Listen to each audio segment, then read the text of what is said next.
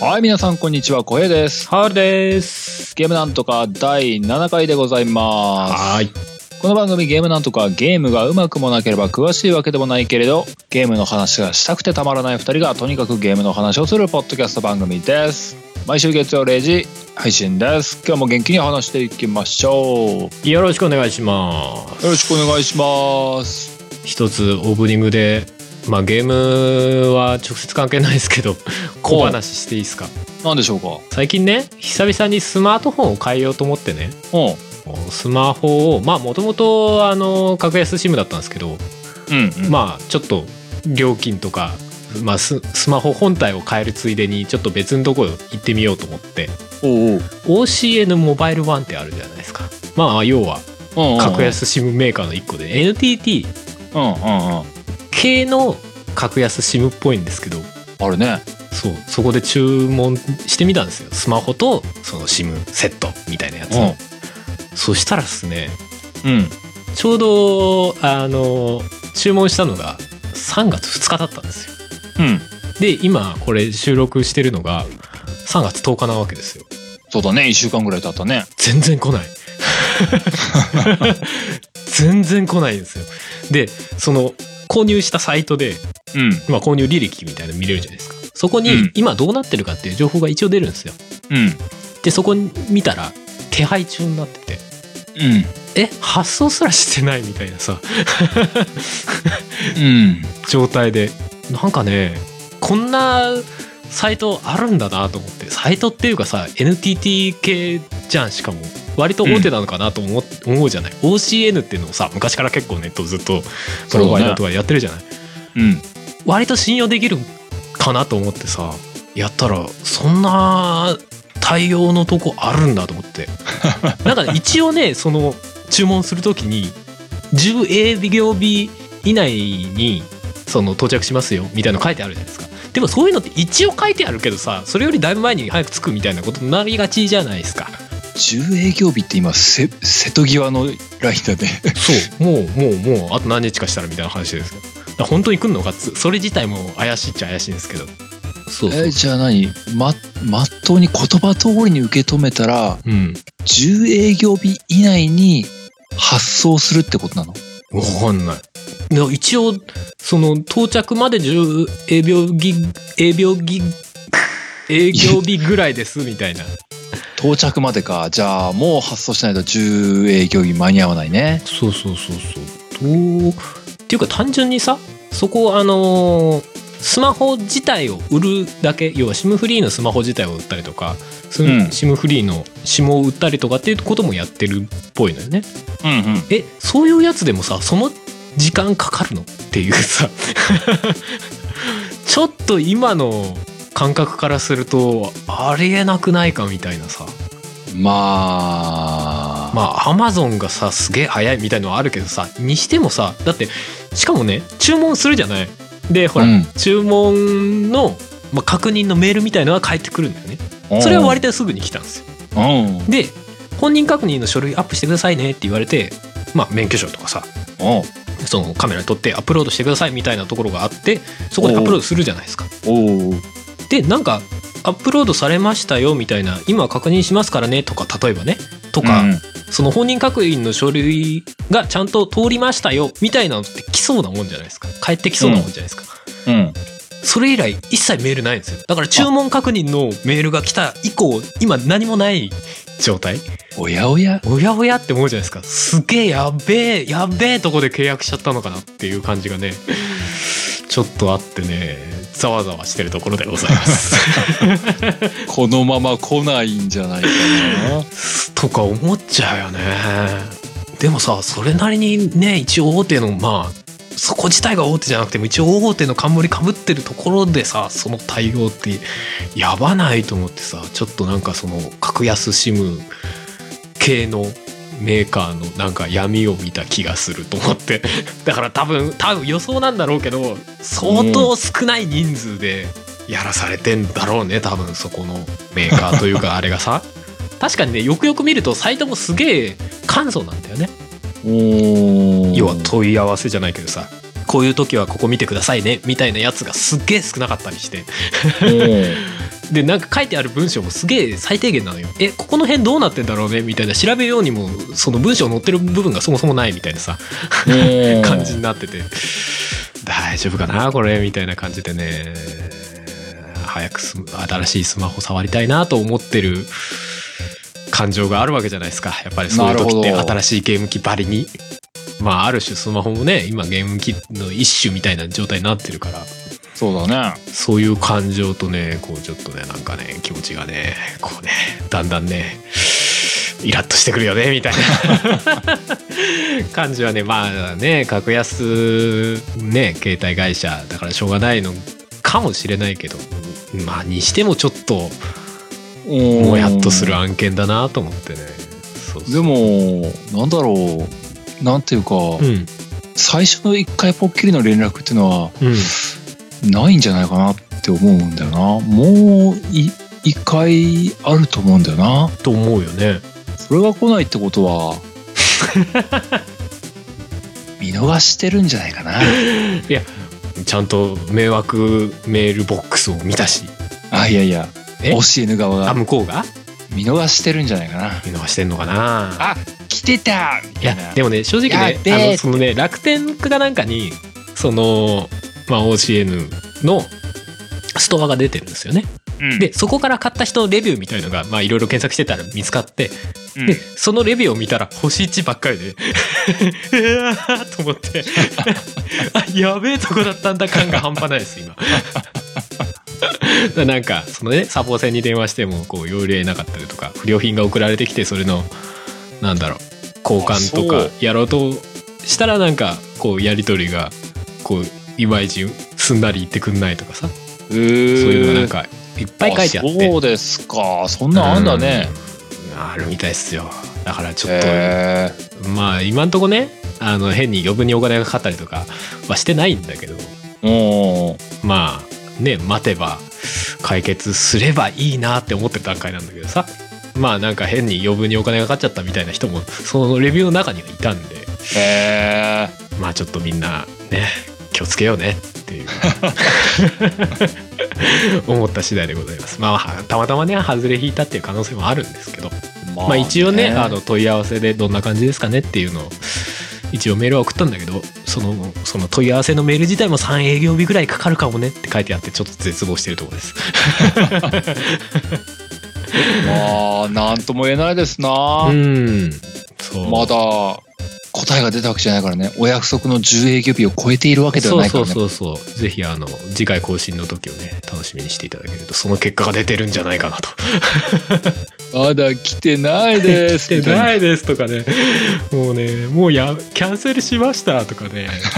あるかもしれないです。まあ、実際ねそうスマホ自体安かったっていうのはあったんですけどね。まあまあ安く安かろうなんとかって言うからねまあねしょうがないかなとか思ってるっていう近 況でしたよ、まあ皆様もうん機種変更の時とかそうそうお気をつけください、あの評判とかは見た方がいいかもしれないですなんかでねうん何かしらの手段そうだねうん、あの単純にねその名前で検索とかかけるとまあ割といいことしか出てこないのでなんかどっかでこう実際に購入した人のレビューとかが見れる場所とかでねあの見てみたりするといいかもなってちょっと思いました。ううんんまあそんなわけでハルさんが激おこ状態で したまあ激おこじゃないんですけどね ある程度スルーしてるつもりではあるんだけどこうな んかねじわじわとじわじわとこうなんか腹立ってきたみたいな感 じはすでにもう1週間以上経ってっかねみたいな感じはありますなるほどね、うんまあまあ気を取り直して今日もやっていこうかと思いますけども元気元気本当かな うっすじゃあ今日もいつものやつやっていこうかと思いますはいよでなんとか一問一答ですはーい今日はですねあの前回お便り読みましたけどもそこほいほいで吸収しきってないやつからということでうん苦手なゲームジャンルは苦手なゲームじゃん僕はねうんパズルゲームかなおそうっすかテトリスとかぷよぷよとかうん苦手、まあ、嫌いという意味ではなく苦手かなという意味ではそうかな、うんうんうんあのーそれこそぷよぷよとかさうんうんテトリスうんうんドクターマリオとかもそうだね。はいはいはまあいろいろあったじゃない。うん最近は減ったかもしれないけども。い。うん。まあ弱かったよ。まあ対戦みたいなところだとなおさらそうそう。あのーなんだろう。うちのね、母親がね、うん。パズルゲーム得意だったんだよね。ああ、辛い。すでに辛いげえ強かったよ。それはね、ちょっとね、トラウマになるよね。ボコボコにされながらね、うんうんやってたね。うん。うん。え、でもなんかこう、一人でできるパズルゲームとかはどうなんですか逆に。そういう意味だと。あいわかんない。ヨッシーのクッキーとかさ。ああ、やってた。マリオあのピクロスとかさ。なんだろうね。うんなんだろうか、あのー、パズルゲームの類ってね、そのちっちゃい頃は結構やってたんだよ。うんうん。でもある時から、まあやらなくなった。うーん。なんでだろう か。もっとこっちの方が好きだなっていうジャンルと出会ってしまったんでしょうか。まあ、やっぱりパズルゲームって、その、なんだろうな。スペックとかとあんまり比例しないからみたいなのはあるかもしれないですね。え、別にこのハードじゃなくてもできるしみたいなさ。なんだうろうね。ん。まあまあ、それこそスマホゲームとかでパズル系のやつあるけども、うんうんうん。まあ、触手は伸びないよね。 まあ潜在的にあんまりそっち求めてないみたいなのはあるのかもしれないですけどね。うん、まあ、とか言いながら延々パズドラやってんだけどさ、おおあれ名はパ前ズルにゲパーズムルかついてる。全く思ってないからな。でも一応ゲーム性としてはパズルなんじゃないですかえでもね、正直ね、もう4年5年やってるとね、パズルとしては見てないよ。うーん。あの攻撃コマンドとしか見てないもん。ああまあね。ため切り打ってる感覚だよ、もう。もう慣れ慣れてきちゃってパズル的な感覚じゃねえんだそもうそはやな。へ何あの、パズルゲームのあの、考えるっていう部分のところが完全にもう欠落してるもん。え。えでもあのさ俺パズルほぼやったことないですけどあの、ねあの下のパズル的なさところをぐるぐるぐるぐるするじゃないですかなんか。うん。あれとかってもうなんか見えたみたいな領域になってくるんですかそんだけやってると。いや、あのね、まあ、別、別にパズドラは今でも楽しくやってるから悪口を言う気は全くないけど、うんその、スタート時点と比べたら、うん条件がだいぶ緩くなったので、うん。もう何も考えずにもう組めるんだよ。ああ何にもいらない。 えじゃあそこの部分も簡単になってるみたいなある種。うん、劇的に簡単になったね。へえ。もう、だって、何、始めた当初ぐらいのう、んその難易度で言えば、そのパズルをする前に一回考えるっていうのが必要だったけども、これをこう動かしてみたいな。こうすればいけんな、みたいなのがあったけども、まあ今とりあえずやってればなんとかなるわ、みたいな。そんななんだ。うん、正正直ね、もうパズルとしてみ、多分周りもそうだと思うんだよね。みんなそうじゃないパズドラみんなパズルとして見てないでしょうーん。っていうレベル感だと思うよ、もう。へえ。なんかなんか出てきた当初はさ、う。ななんか、わりかしこうあなんか何ソシャゲとパズルをうまいこと組み合わせたなみたいな感じを俺旗から見てて思ってたのね、うん、割とパズルじゃねえんだもんもう、もう、あの、まあまあ、パズルという儀式があるだけで。あそうなんだパズルをして楽しいっていう部分はもう何もない。へえそんな感じ。じゃあパズルなんだ苦手なのうん、苦手なジャンルって言われたら、パズル系かなーって。うんあとあれ、ただただ怖い系。ホラーゲーうん。ただただ怖い。未だにね、僕ね、サイレントヒルやりきれるか自信ないもん。あーサイレントヒルはまあ筆頭かもしれないですねサイレントヒルとアウトラストは一人でちゃんとできるか自信がない系だよ。 ごめん両方やってる いやただただ怖い系ですよねそう。あのあなんだろうアクションに重きが置かれてない感じまあサイレントヒルは一応攻撃したりねできるけどうんでもそんなにバイオハザードほど戦闘アクションがどうっていうゲームではないゲームですよねうん怖いってなるから、うんちょっと、うん、買ってもちゃんとできるかなみたいになって、と、踏みとどまってしまうという。サイレントヒルはね個人的に3まあ4も入れていいのかなぐらいまでのサイレントヒルは結構えげつないなぁとホラーの中では思っている部類ですね日本的だなぁというか、あのなんだろう何も起こらない方が怖いみたいな 感じのホラーああ、なるほどね。あある意味ね、うんそうそう直接何か出てくるわけじゃないんだけどこの空間やべえみたいなのがこう出てくるというかね、なるほどな。うんそれはあるかもな。うんまあままああ僕の苦手なジャンルで言えばパズルとか、あと怖い系っていう感じでした。うんうん俺は今なんだろうなと思いながらこうちょっと聞いてたんですけどね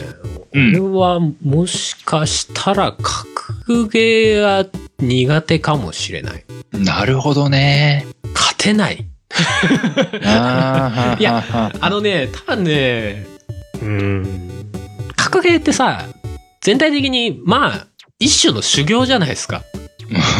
まあ、それはね、相手になるっていう水準に達しなきゃいけないからね。そうそうコンピューター相手にしてもさやっぱり修行じゃないうん。なんかこういうコマンドを覚えなきゃいけないこういう連携を覚えなきゃいけないとかさうん。こう来た時はこうとかさ、うん。まあ、いかに早く反射で反応できるかみたいなのになってくのがあんまり、うん、楽しめないそうん。うのん。段階が、っていうのはあるかな。なでるほどまねあ。それこそ今だとさオンライン対戦とかメインになってくるじゃないうん。からより多分俺は苦手だなという感じはするんだけどうーん逆に、見るのは割と好きなんだな。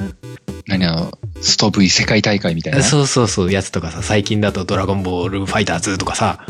まああるよね。あるじゃないですか。あの辺見てるのはね、結構、あの、それこそ YouTube とかね、動画で上がってたりすると見ちゃううー感じある。ん。強い人の戦いとか見るのはすごい楽しい。ただ自分がやろう、いざやろうとすると、やっぱりその壁が越えられない気がして、まあそもそも買わないみたいなことになりがちかもしれない。まうあ、んでも見るのが好きっていうのは、まあ、それこそ普通のスポーツとかと同じような感そうそ覚うだそようそうね。そうそう。ねねそれこそ「ドラゴンボールファイターズ」とかってあれけ結構その見るだけでも「ねドラゴンボール」見たことあるとかいう人だと絵的に楽しめるじゃないですかかなうり。んう。んうんうん、だから楽しいなと思ってたりしますね最近は。なるほどね。うんうんうんちなみに格ゲーってまあ最近はさだいぶ絞られてきたなと思うけどもうんうん、やっぱスト2とかそういうああいうのを格ゲーとししてそうっすねストリート言う言うのフかァイなターとかあとほらギルティギアとかさ、ギルティギアとかあったねうん、。あの鉄辺も拳とかああそうだねあとはまあ「デッド・アライブ」とかも一応出てるかまあでもあれだよね本当におお互い正面向いて差しでやり合うっていうあれってことだよね。そうそうそうそうそう。あ、やっぱり買ってやろうっていう気にはあんまりならない。あのちょっと最近っぽいので言えば、うんなんだ最近っぽいので言えばこう FPS とかで対戦とかあるじゃないあ、うん。ああいうのは、まあ、格ゲーと言うんだろうか言わないよな、うあん。格格闘闘とはじゃねえ言もわんなないな。でもなんか e スポーツ系ではありますよね。あいうのは別にその勝てないからとかって意味でそあこにあ。苦手に入るのかね。ものによるかな。そこが救済されてるようなシステムあ要は弱い人同士がマッチするとかさ。あーはーはあーはーと、まあ、なんだろうな。まあ、それこそ最近でね、その辺うまくやってるのだと、あの、イカちゃんですよ。スプラトゥーンですよ。あスプラトゥーン。そうそう。ああいうのだったら、まあ俺はスプラトゥーンやったことないですけど、ああいうのだったらもしかしたら大丈夫なのかもなっていう、その弱くても続けてれば、こうなんか、うまくできるとかさ、弱くてうんもうん別の戦い方ができるみたいな救済があればいいのかなと思うけど、ガチの FPS だとちょっと、 ちょっといいっすみた いな、対戦しかないものとかあるじゃないですか、ものによっては。まあね、まあ、対戦メインの FPS みたいな。そういうのはちょっと、あ、なんかストーリーものないっすかねみたいな気分にはなってくるね。うんなるほどね。そうだから対戦は結構辛いかもしうんれうない、んうん。うん割とあれかもアーケードとかにそもそもあんまり馴染みがなかったっていうのはあるのかもね、うん、うんまあそうだうね、ん、そうそんなわけで、ハルさんの苦手なジャンルは格ゲーでした。そうですねまあまあそんなわけで、今回も、えー、なんとか一問一答でしたよと。ほいっすそんなわけで本編にそろそろ行こうかと思うんですけれども、ほい今日のテーマは、from ソフトウェメーカアーのゲーム。メーカー来 たよみたいなねうん、まあなんかね、あのーこの一本っていう感じでもねえよな、特殊なメーカーだもんな、みたいなとこそろうがなんですよね、あるので、うん、あまあ、もちろん多分皆様お察しの通りのそのソウルシリーズとかもうん話として多分ウェイトがだいぶ出てくると思うんですけども、うんうんまあそれ以外にも絞りたくないなというところもあって、from ソフトウェアというそうですねまあメちょっーとカーのどこ話をましでて話せるか わからない部分はありますけどちょっとまあまあゆるゆる話してみようかなといううん。そんなわけで本編です。はい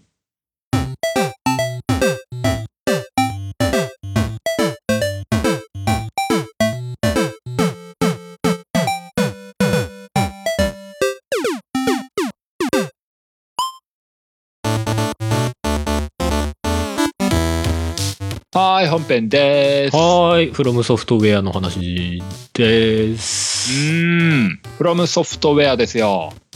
小平さん、フロムソフトってどんなイメージあります変なメーカ ーまあ、大半の人がそう、あーまあ、ゲーム知ってる人はそういうイメージですよね。なんかさあのーまあ、今でこそそのダークソウルとかのシリーズがさ確立したからさ、うん。なんかあ知ってるすごいとこだよねみたいなその感じあるけどさ僕正直ねうん。 10年ぐらい前まで遡るとねうん。なんかフロムソフトウェアってねなんかし本当にゲーム好きな人しか知らないっていう かゲームが好きな中でもこうさらに狭い領域の中で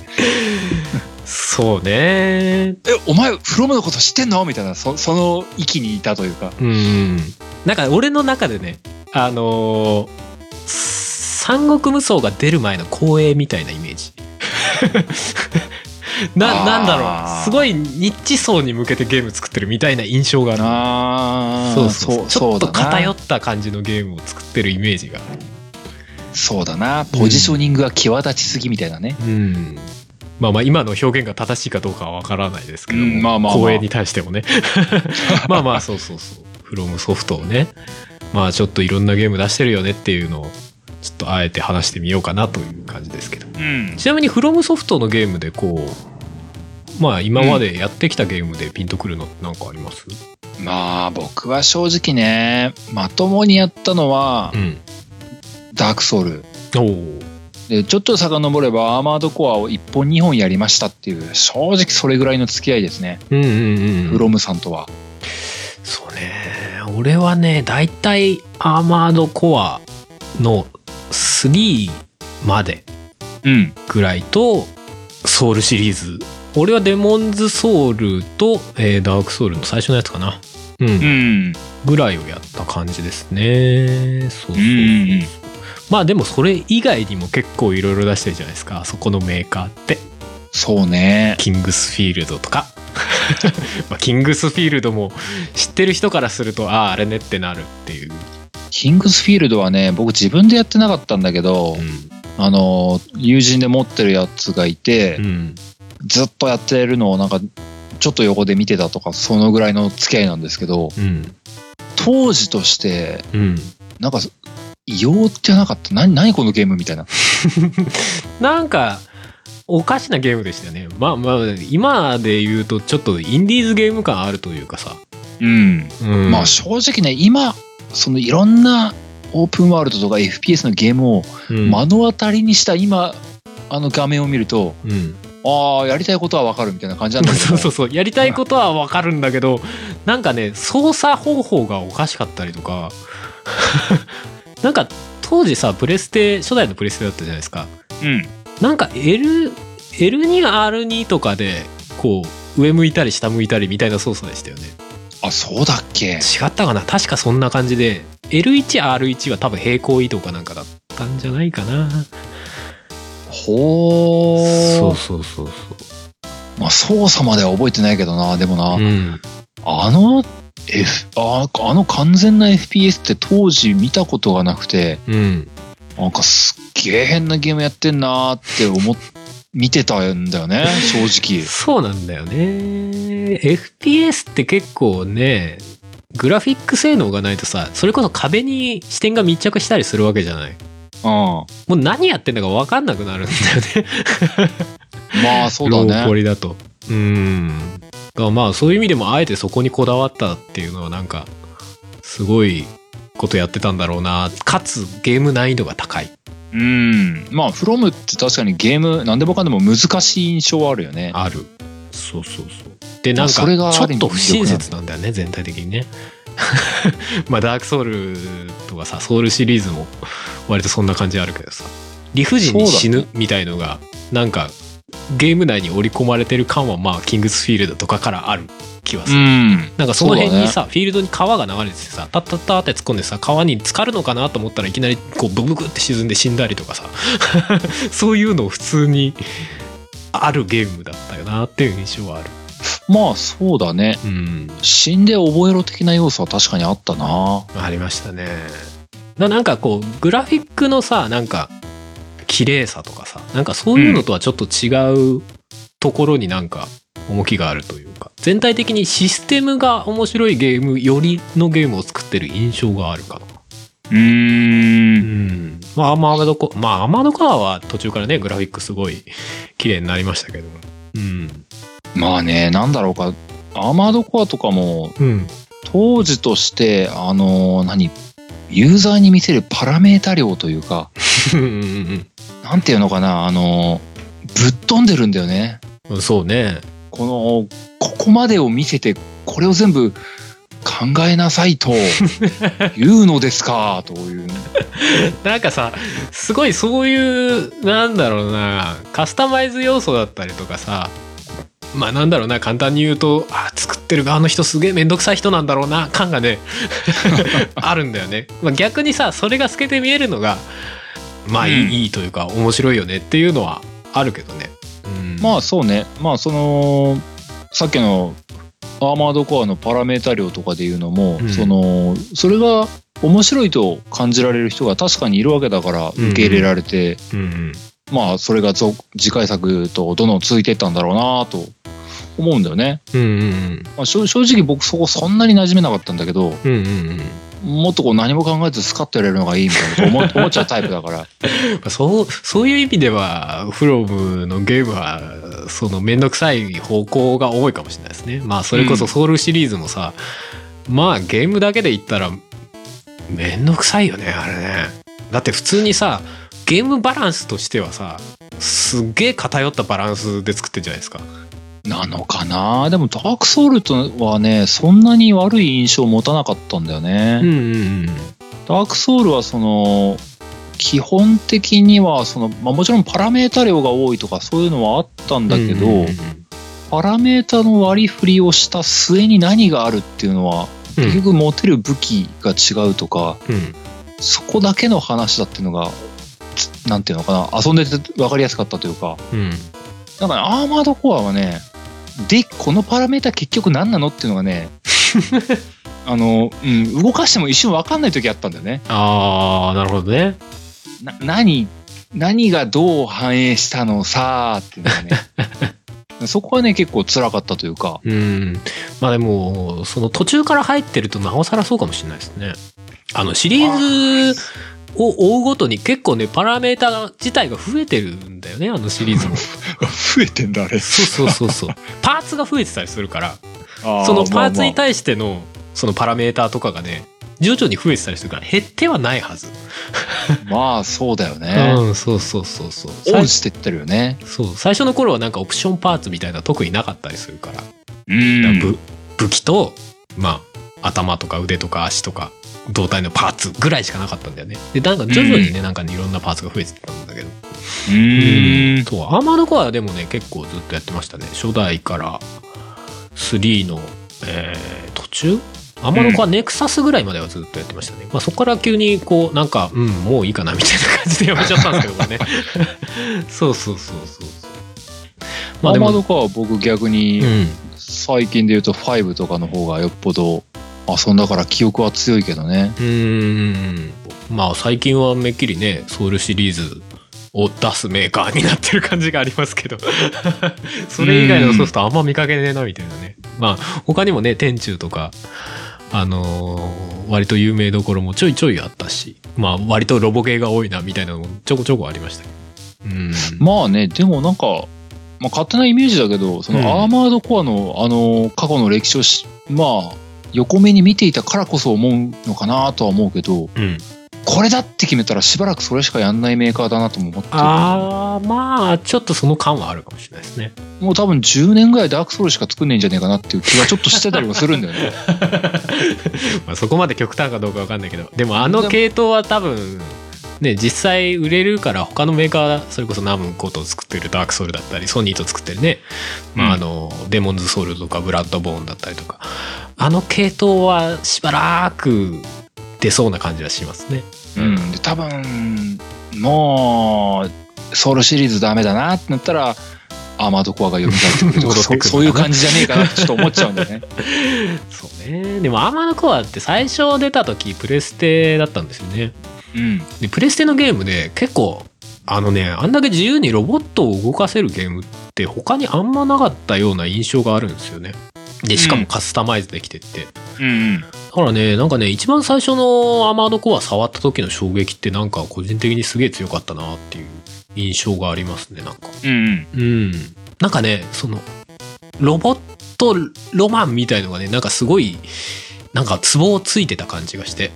まああのほらブーストでさ地上をこうスライドじゃないけどささーって移動できるみたいなさああ感じとかさあのミサイルで敵をロックオンしてピロッピロッピロッピロッつって手離すとスパパパパって出るみたいな感じとかああさなるほどねすごいねなんかねロマンがいっぱいあったしかもなおかつそれを自分の好きなようにカスタマイズできるみたいなねうーんまあそうだよなその当時は確かにとかアーマードカーのさ初回作ってさうんあのープレステの看板タイトルじゃないけどもうんソニーからも結構押し出されてた印象があるんだよね結構押し出されてたような印象はありますねそれこそあの俺が自分で最初にやったのがあのね、うんソニーから月間で出されるねなんか体験版がいろいろセットになった CD みたいのがあったんですよでそれを借りてその中にアーマードコアが入っててあこれすげえおもろいやんってなった記憶があるんですおうおうおねう体験版でだから今だとね体験版でダウンダウンロードしてきてすぐできるみたいな感じありますけど まおうおうあ当時はね当然ダウンロードっていうかインターネット自体がまだないレベルの頃なんでアーマードコアもね最初のやつだと97年とかなんでまだうん Windows98 が出てない頃っていうねそんぐらいインターネットが普及してない頃だったんでそうそうそう毎月 CD が送られてくるみたいのを俺じゃなくて知り合いが持っててでその体験版ディスクを貸してもらってやるみたいのがあったんですね、へえそうそうまあその時点でもねだいぶねだからそそそういうふうに押されてたわけで発売の時点でなるほどねそうそうそういやなんかねそうあのーアーマードコアもその印象があるしうんうんいや結局ブラッドボーンもそうじゃない、そうですねそうんなんかねフロムってね一発当ててソニーに認めてもらってしばらくそれをやるっていう印象がすごいあるね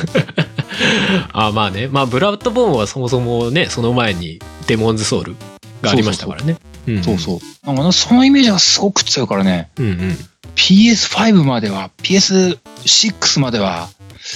ソウルシリーズなんじゃないかなって思っちゃうんだよ ね僕はまああるかもしれないですねあでもね正直ねあのアーマードコアが4とか5ぐらいで徐々に失速してったんですよね、うん、売り上げっていうかまあ評判がね、うん、なんか少なくとも自分目線ではそうだったんですけどで正直その頃大丈夫かなフロムって思ってました あのデモンズソウルが出る前ぐらいまであーああれこれアアーマードコアーマードコアやべえ感じがしてあれでも他にキラータイトルないよねフロム大丈夫フロムって思ってた時期はあったうんうんまあでもそういった意味では綺麗にくら替えできてるから立派なもんだよねそうそうそうだからなんだかんだでこうねもう20年ぐらい前ですよ20年ちょい前からずっとその第一線とまではなくても一線級うん一線に近いようなところでずっと作品を出せてきてるっていうのは何気すごいことだよなとは思いますね。うん実際だって、ブラッドボーンは PS4 のロンローンチだったかなローンチだったかわかんないけどもそうですね結構これ前もにキラー的な押し出し方してたからねそうそうそうそれこそあの今月ソウルシリーズのみたいな出し方だったからねそうそうそうそう。まああの辺ねなんかうんシリーズって言えないような感じでなんか割ともどかしそうですけどね。 あの絡んでるメーカーがあのダークソウルはナムコと一緒に作っててデモンズソウルとブラッドボーンはソニーと一緒に作ってるからなんか厳密にはシリーズって言えないみたいなところあるみたいですけどね、うんプレイしてる方からするとあシリーズだよねっていう感じあるけど、ううんななんかねフロムソフトはそのあんまりこううん妥協しないっていうわけじゃないけど変にね一般受けするゲームを作らない変な言い方になっちゃうけど、それはそうだねうんあの、ゲーム好きのために作ってます感はすごいよそうそうそう安定してマニアック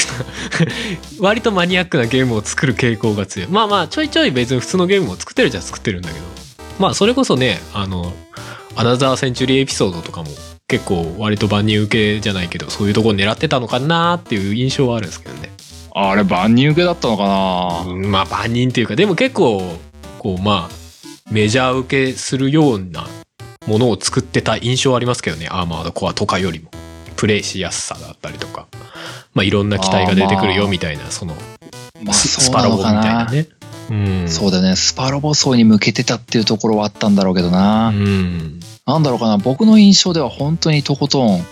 もう何もうターゲットがいつも明確みたいな。うん、この層にお届けしますみたいな。あまあそれはあるかもしれない。今これを求めているあなたにもとお渡ししますっていうお届けしますっていうその感じが ねあるね。このジそうャいうン感じルはここが好きな人にこれはズバッっていうで結構でもちゃんとこうクリエイティブなゲームを作ってる印象はあるんですよねなんうかんちゃんと作り込んで、よしこれこれでいいっていうものを出してるっていう印象があってすごい信用できるなってずっと思うそうそうそうそれはね別にあのいいろんな言い方をしてるのでこう悪く聞こえるのもあるかもしれないけどねうあの別に悪い印象は全く持ってなくてねそうそう合わない時はとことん合わないけど合う時はすごくハマるよねこのメーカーって思うんだよねそうそうそうアナザーセンチュリーエピソードもさだって普通に考えたらさある程度さゲームに出てくるロボット同士でが戦うんだったらさスケール合わせるじゃん、うんサイズというかさサイズ感をうんあえて全く合わせないっていうさ ちっちゃい機体はちっちゃいままででっかい機体はでっかいままで出すみたいなさコンセプトだったじゃない確かああそうだねそうそうだからめっちゃくちゃちっちゃいロボットってめっちゃでかいのと戦うみたいなさそういう妙なロマン感みたいのはああるよねあのゲームだからなんかそういうところをまあねちゃんと抑えてくるなっていうのはなんかあるなそうだよね多分あの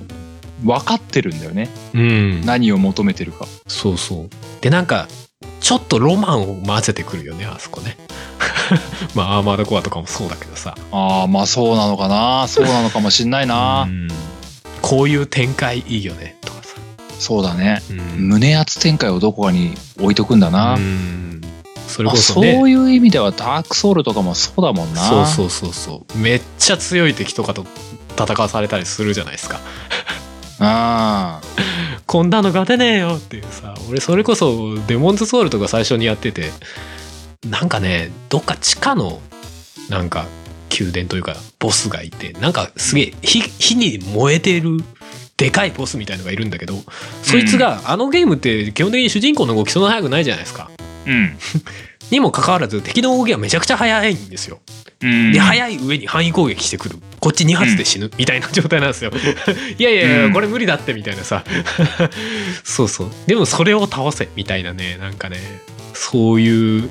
熱い展開じゃないけどちょっとまあ無茶ぶりありきの 展開とかを用意してたりとかってのはあるなみたいなね まあソウルシリーズはそうだねやっとの思いでボスにたどり着いてボスに瞬殺されるっていうのを毎回やってたからね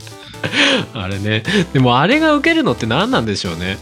いや俺は楽しいけどみたいなさ うーんそうだななんだろうななんだろうな確かにな爽快感爽快感はあるんだよなでも確かにうーんでもそう爽快感もなんか分かりやすいこうスカッと爽やかでもない感じのねなんかうんまあでもそれこそもう半とかに近いのかなだんだん自分が強くなっていく感じみたいなのを体験体験というか体感できるのがいいとかっていうことなのかうん、まあ、モンハンと近い部分もあるんだろうけどな。なうんもうよりえげつなくなってる感じはあるんだよな。まあねまあまあかつあれだねカスタマイズみたいな自分なりの攻略があるみたいなところがやっぱりいいのかなって思ったりしますけど。そうだね。うん、でもどうなんだろうな。でも結局、ダークソウルとかはさ、うんパラメータの振り直しとか前提にはなってないからさ、うもうこの武器って決めたらこの武器で行くし かねえじゃんみたいな。ん、 まあねまあね今更魔法には変わんねえよみ たいな。みたいなところがあるから、なんまあか確かにね、確かに、なんかそこの部分はね、うん、この状況を作ったからお前なんとかしなさい。どちらかというとあれなのか最近出てるはさほらあの一瞬 YouTube で流行ったさツボ男あったじゃないですか知らないい。や知らないですかねあの、うん下半身がツボに入ってるおっさんがなんかピッケルを振り回して崖を登ってくっていうね、まあ、これ話してるだけだと全然意味不明なんだけどまあツうボんツボおじさんとかツボ男で調べると多分いっぱい出てくるんですけどそれは何実写なのじ実写ではないですね。ああ、うんうん。まあそういう横、横から見た視点の画面の、まあまあそういうゲームがあるんですよ。それはあがはあもうゲームの存在自体が挑戦的なんですよね。ほクリアできるもんならしてみろと。うん。みたいおうな、あの、テイストなんですよ。ほうほうほう。そうそう。まあまあ、ある種、デモンズソウル、ダークソウルも、そういうテイストがあるのかなと思って。だ挑戦されたら逆にこう、燃えちゃう、それこそ、ゲーマーとしての差が、みたいなのをくすぐるみたいなところがあるのかなと思って。うん、まあ、そうだと思うんだよな。その、ん。もう前提として高い壁だからっていうのがあって、うん。で、でも絶対にこれクリアする方法はあるからっていうのは、まあ、ユーザーとしても分かってる。うん。で、なんとか、ほら、できたじゃないかっていう、そ、そこの何うん。課題、課題を超えさせるというよりかは、もう本当あれ、先人の谷にとりあえず突き落とすん で、あとは這い上がってください。そうだね。そうそいうの。スタイルを意外とみんな嫌いじゃないんだよねっていうのを、んフロムは分かってるっていう、分かってる感じはあるよね。そ、そこなんだと思うんだよな。うんそこからの熱い展開みたいなさそのプレイヤーが自分で見つけるね熱い展開みたいなのをなんか分かってるというかそういうのあるよねっていう感じはあるりますようねん。なんだろうな、実際フロム、フロムっていうかダークソウルとかさ、うんエンディングとか、まあオープニングもだけど、うんお話語るのってすごくない、さっぱりしてるじゃないそうだねそんなに達成感あふれるエンディングは元用意されてないじゃないうんうん実際クリアしてふーっていううんうんその感想もぐらいなのよ僕もそうだ終わねったーあでもなんかあー楽しかったーって終わってるところはあるんだよねそうだねだからなんだろうビデオゲームっていうかさその映画的なゲームというよりかは割とそのゲームプレイの方にこうやっぱり注力してる感じがあってそういう意味でも信用信用できるというかゲームメーカーとしていいよねって個人的に思ったりするよね。まあねストーリーがないからストーリーでごまかしてこないっていうのを信じてるのかもしれないなうんうんそれはあるかもね。うんゲームプレイとしてそうそうそうちゃんとしたものを出してくるはずみたいなうんうんうん謎の信頼があるのかもしれ んぞうんうんまあそうですね。フロムがちゃんとフロム名義で出してるゲームはやっぱりそういうのが多いかもしれないですね。でもさっき、うんウィキペディアでさ、うん。あの、フロムソフトの開発したゲームの一覧みたいのがあってさ、見てたらさ、意外とこう、なんかフロムっぽくないゲームを結構開発はしてるんだなっていうのがあってね。あのうん。モンハンのポカポカアイルー村とかさ、あれフロムが作ってたんだみたいな。うん。そうそうそうそう。あと履歴で見ると2007年にハローキティのおしゃれパーティーサンリオキャラクター図鑑っていうのがあって、おお、フロムっぽくねみたいなね。まあ、すでも、すきっとあれだよね。その、アーマードコア、ダークソウルとかもうんうん。そうなんだけども、それを作れるっていう確かな開発力があるからっていうところなんだよね、きっと。うんうんうんうん。まあ正直ね、お金の面だけで言うと厳しい時代もあったんだろうなっていうのが逆にこういうところからちょっと見て取れるなっていうのもある。まあ、そうだうね。ん。そうそうそう。で、なんか最終的に作るのが、それでお金ができたよし作ろうっていうのがアーマードコアだったり、ダークソウルだったりとかさ、すると、あ、こいつらちょっと信用できるなって思うじゃない 売れるゲームっていうよりかは、なんかやっぱり自分たちがこう、いいと思ったゲームを作るみたいなさ、うん感じがね。まあ、そうだな。うんソフトはあるなというね。そうだうな。ん。フロムソフトウェア。不思議なメーカーだなって思うんだよね。そうだね。立ち位置としてはすごい不思議だよね。一線級なんだけど、なんか第一線にいるのよりかはちょっと後ろに引いてる位置に常にいるみたいな。うん。うんなんかなんかね、なんか損してる面も多いんじゃねえかなって思ったりするんだけど ね、個人的に。どういうどういういやだって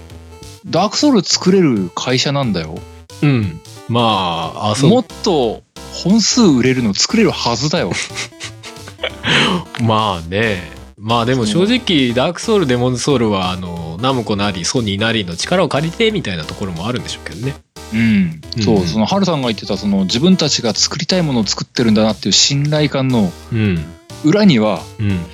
もっとお金儲ける作り方はあったはずだと僕は思ったりするんだよねああまあねそのこびればいいじゃんっていうのはね僕は思ったりするんだよねうんうんうんうんうんそこはなんかねあのももっと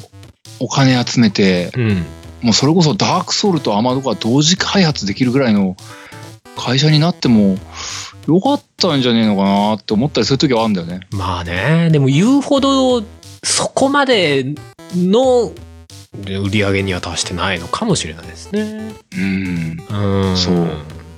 もっとミミーハーなダークソウルをね作ればよかったんだと思ったりもするんだよねミーハーなダークソウルもうもっとこうもっとこう数だけもう凄まじい DLC 地獄とかねだからやっぱりなんかそれと開発者側がやりたいラインみたいのが違うというかまあそうなんだそろうこまねでは行きたくないみたいなのがあるのかなとは思うなんか透けて見える気はしますよね。そうそうだからねうん実際ね、まあ、僕がそんなことを思ったりするのとは全然違う意識というか、うんあの多分筋があってこういう風な会社を会社経営をしてるんだろうなと思うんだよね、うんうん、なんかその意思がね、そうだから立派な会社なんだなってうんうんうん、そこが多分きっと信頼感という意味ではあるんだろうなって思うよ結果的に信用できるみたいな感じにつながってんだろうなっていうのはありますよね。うんうん、だってナムコと か、うん、ソニーとか周りを見てみなさいってあなたと、ねあなたをこう手下にしようとしてるその会社たちをもうちょっと見てみなさいとうん、なんかすごい売り方してるよってそうだねそういうふうにはなっていかないあたりがね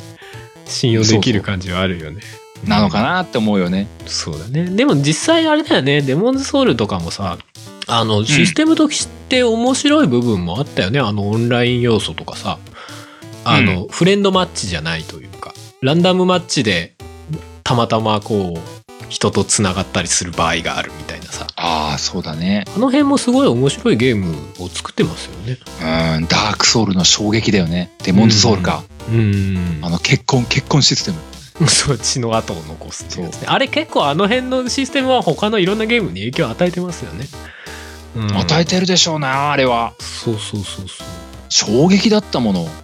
オンラインだけどオンラインじゃないかオンラインじゃってでもゆるくオンラインなんだ よね確かにそこに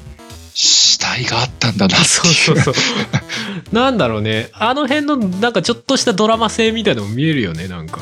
あ のあここでいろんな人死んだんだみたいなさそうのがでも実際に目で見えるっていうねうんデモンズであったのか分かんないけどあのメッセージ残せたじゃなはいい、はいはいダークソウルではあったあったここで気をつけろみたいなそうそうそう謎のメッセージ頭上注意とか書いてあるのね怖いってな進むの超怖いみたいなさそうなんだよねだからあの辺はねあの死にゲーっていうシステムとすごくマッチはしてたし うんなんかシステムとしてよくできてたなと思いますねうん、でも基本的には一人プレイ用のゲームっていうところはブレないみたいうな、ん変にオンラインでこうなんか協力プレイみたいにはしないっていうかさううんん、っていうのはなんかすごく自分的には心地よい方向性っていうのそうだがなある、まあなんだろうなダークソウルとかアーマーとか、まあ、結局その2本に集中してしてしまったところはあるんだけれどもうん、うんうんまあ実際はその冒頭に話したのキングスフィールドとかうんそれ以外にもいっぱいのゲームは出してるメーカーなんですけどもうねんそうですねただまあたまたまというか僕らがやっていたのがその辺に集中していたのでうんうん今回はその辺とかの話が多めになっちゃいましたよ、あそこを中心としてはしか話せない感じはありますけどもでもなんかメーカーとしてやっぱりこうはためからああこういう雰囲気だよなっていうのはなんか思うところはありましたよねうんうんまあ珍しくもそのメーカーっていうところで話したからねうんなんだか今までと違う切り口の話もちょこちょこっと出たりもしましたけれども、うんまあそうだな次回自作が出るとしたらきっとダークソウルシリーズのなんかなんだろうと思うし ねそうだねあの辺のなんかまあマードコアが急にポンって出るってことはそうそうなさそうな感じはしますよね。そうね。うん。まあなのでね次回作とかなんか出ればね発表のタイミングとかでもいいですけども、うんまあまた機会を改めてより深いとことかも話せればなと思ったりもしますよそうですね。まあそんなわけで今日はフロムソフトウェアの話したほーい作曲編曲音声編集イマジナリーライブなど承りますカメレオンスタジオはいエンディングですほーいいや今日話すの難しかったな難しかった まあなかなかねぼやっとした話にはなっちゃいましたねけどうねんうんままああまあまフロムへのうんフロムへのこうき気持ちというか捉え方っていうのはどう表現すればいいのかよくわかんなかったなよくわかんないけどねまあ総じて言えば、うん、こいつら信用できる感じはするっていうのはありますねうーんまあそれこそねまあこの前話に出たコナミとかああいうああいうとこに比べるとうんまあフロムの方がいいかなっては思っちゃうところは正直あるゲーマー的な感じでまあねうんフフロムそうななんかねよくわかんないけどフロムっていうのはねフロムだからっていう謎の信頼感っていうのがあるのはねすごく自分の中でもあるんだけどもうんうまく表現できませんでした そうですね。でもなんかちゃんとしたものを作ってくれる感じはあるんだよな、フロムって。それこそ、そうねまあまあ正直に言ってしまえばさ、ナムコで新作出ますみたいな、あのシリーズの新作は出ますって言われるとさ、おー、でもネーミングバリューはあるけど中身大丈夫かって正直疑っちゃうのよ。 でもフロムだったら、あ、なんか、その変に手抜いてきたりはしないだろうなっては思っちゃうんだよね。なんかその違いはね、まあそうだなある。そうだなる脈々とした実績がそうさせてんだろうな、うーんっていう気はしますね。確かになんか誠実なメーカーであるっていうのをうん感じるな、そう。まあ、フロムを応援していきたいなという 心があるよという話でした。まあまあ今日はそうだなあのー話が難しかったなというのはあるんですけれどもうん。まあなんだろうか逆に他のメーカーだとね うん。あのー僕僕なんかで言うとね他のメーカーでやるとねあの悪口出るケースが多々あると思 うんですね何そあれ。ふそうフロムでよかったなと思ったりもしますあ、それはあるかもしれない。っていうか、まあまあ、メーカー縛りにすると、他のメーカーだとどうしても話が大きくなっちゃうからね。 まあねもうそれこそスクエニとか言ったらもうね、いくらでも話しちゃいますからね。そうだね何の話すればいいのか逆に分かんない よね逆にね、メーカーって言われてもね、みたいな話になる。スクエアとエニックスが合体してスクエニなんだよ、若い人、みたいなことは言いたくなるぐらいの感じで すね。うん。まあまあそんなとこですよと。はい。まあ次回どんな話をするかもまだ決めてないですけどもまたいつかメーカーの話があんのかな、はたまたあかもわかんないですけど、フロムの。中から何とかの話っていうのがあるかあるそういう時もあるかもしれないですけどもね、うんまた次回どんなネタがやるかは決まってないですがご期待いただければと思います、はいはいはいというわけでいつものやつを読んでいこうかと思いますお願いします。えーゲームなんとかでは皆様からのお便りを募集しております。お便りは番組ブログのお便りフォーム、またはメールにてお送りください。えー番組ブログはゲームなんとか .com、番組のメールアドレスはゲームなんとか .gmail.com です。ゲームなんとかの通りは GAMENANTOKA ですね。はい。うん。うん。そんなわけで、第7回、はい。 7回だよね。お、やっと10回がちょっと見えてきたかなという感じですね。まだ7週間なんだね。そうだね。まあでも最近定期更新の番組をやってないから、あ、もう7回か、とか思っちゃいますね。ああ、そうか。まあ僕なんかで言うと逆だね。 うん。まだ7回かって感じだね。まだ一桁か、みたいなね。二桁遠いなみたいなこと思ってるんですけどね。 はい。